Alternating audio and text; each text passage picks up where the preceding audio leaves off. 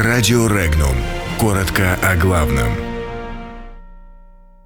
Турция игнорирует угрозы США. В ДНР знают убийц Захарченко. Помпео назвал переговоры с Путиным успешными. Турция готова принять российские С-400.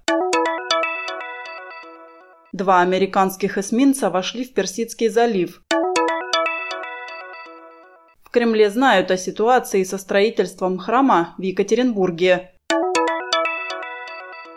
Установлены заказчики убийства главы Донецкой Народной Республики Захарченко. Госсекретарь США Майк Помпео остался доволен переговорами с президентом России Владимиром Путиным, которые состоялись в Сочи. Он назвал их успешными. Помпео отметил, что несмотря на кризис в отношениях, Россия и США успешно взаимодействуют в трех областях. Это Афганистан, Северная Корея и борьба с терроризмом. Турция готова принять российские ракетные комплексы С-400 в любой момент, заявил министр иностранных дел этой страны Мевлют Чавушаглу. Напомним, США продолжают давить на Турцию, пытаясь заставить ее отказаться от закупки российских систем ПВО. Два ракетных эсминца американских военно-морских сил прошли через Армузский пролив и вошли в Персидский залив. Эсминцы прошли через пролив 16 мая без инцидентов. Никакого сопротивления со стороны военно-морских сил Ирана американские корабли не встретили.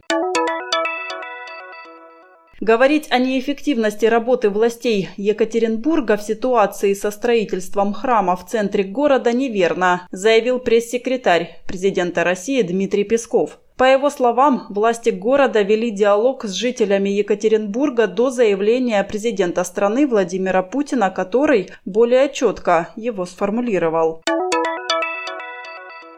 Следствию удалось установить всю схему организации убийства первого главы Донецкой Народной Республики Александра Захарченко. Об этом заявил нынешний руководитель Донецкой Народной Республики Денис Пушилин. По его словам, установлены организаторы, исполнители и заказчики громкого преступления. По его словам, среди заказчиков есть высокопоставленные граждане Украины.